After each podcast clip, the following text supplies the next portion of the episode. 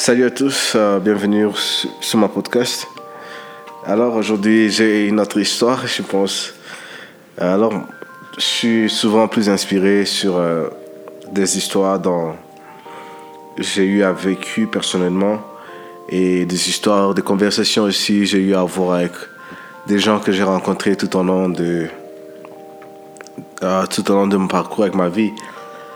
Alors aujourd'hui vous raconter une histoire dans je pense, c'est sur euh, le jugement, pas le jugement euh, du terme, mais souvent où on dit, on cherche à juger l'autre pour nécessairement ce qu'il fait, pour euh, de la façon dont il se comporte ou quoi que ce soit.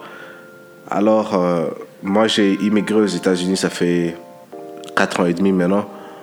Et après, durant les 4 ans, j'ai pu rencontrer différentes personnes, j'ai pu avoir, euh, avoir, j'ai pu avoir des conversations avec différentes personnes aussi. Alors un jour, j'ai, j'ai rencontré un garçon, je ne vais pas dire son nom, et carrément il parle parle pas en français, il parle anglais. Alors c'est, je l'ai rencontré sur le campus, et après, euh, quand je l'ai rencontré sur le campus, ça veut dire que on a pu se connaître parce qu'on a, on a eu à aller euh, apprendre certaines classes ensemble, on a, on a pu apprendre à se connaître, quoi. Alors, aller voir, euh, tu vois, moi je l'ai connu pendant, ça fait longtemps qu'on se connaît, alors.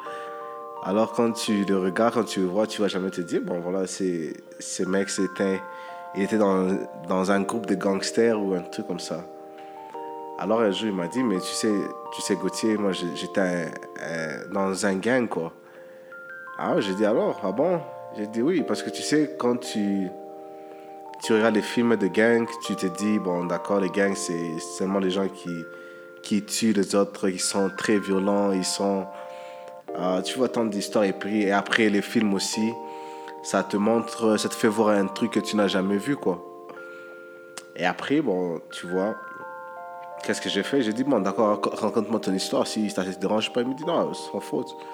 Je pourrais te raconter euh, toute ma vie de gangster euh, sans pourtant me, me déranger, quoi. Et après, je me suis dit, dit ah, d'accord, j'ai tout le temps, on peut en parler.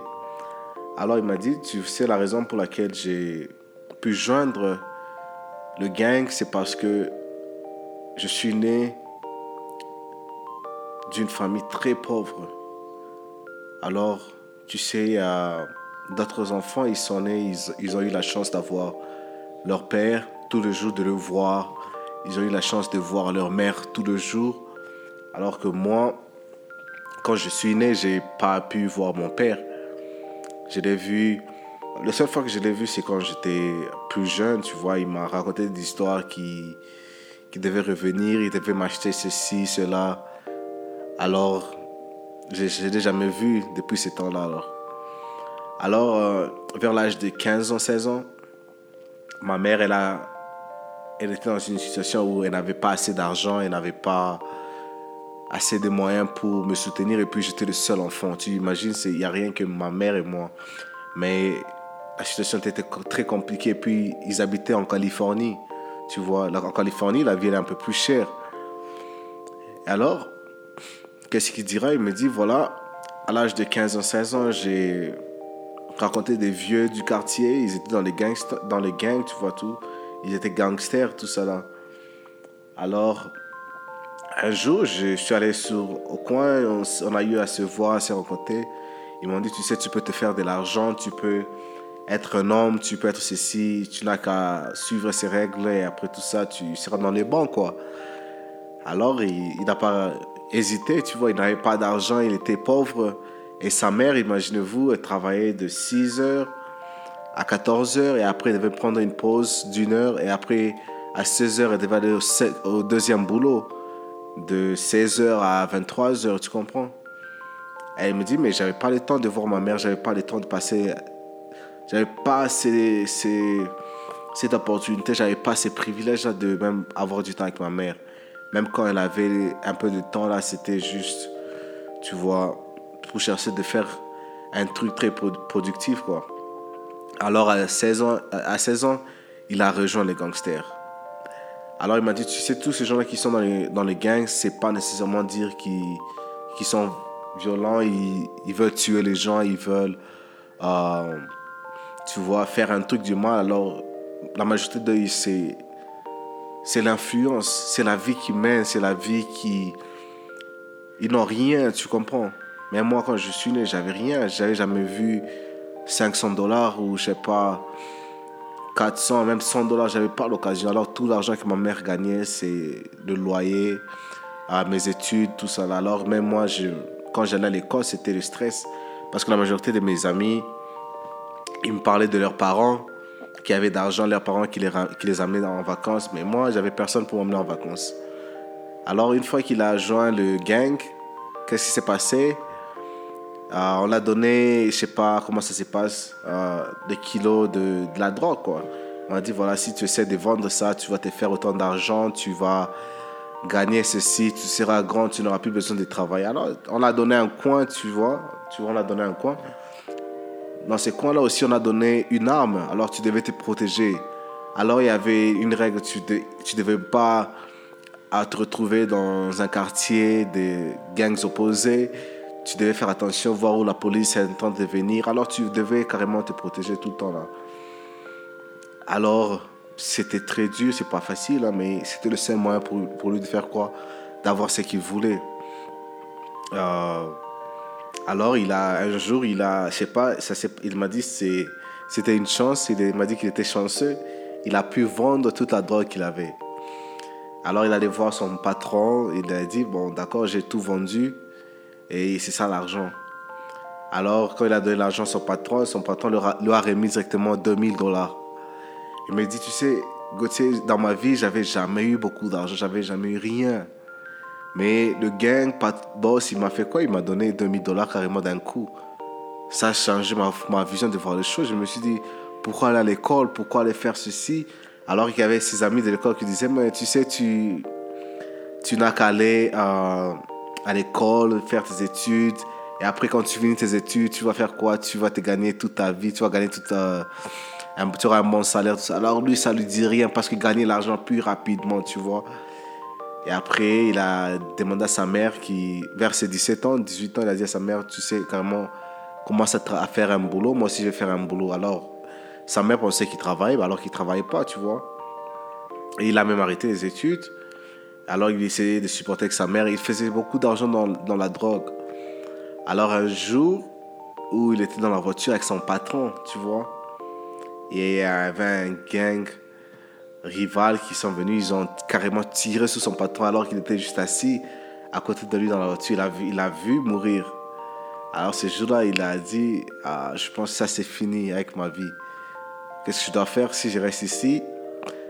Et vu qu'ils m'ont vu, Peut-être qu'ils vont chercher à me tuer.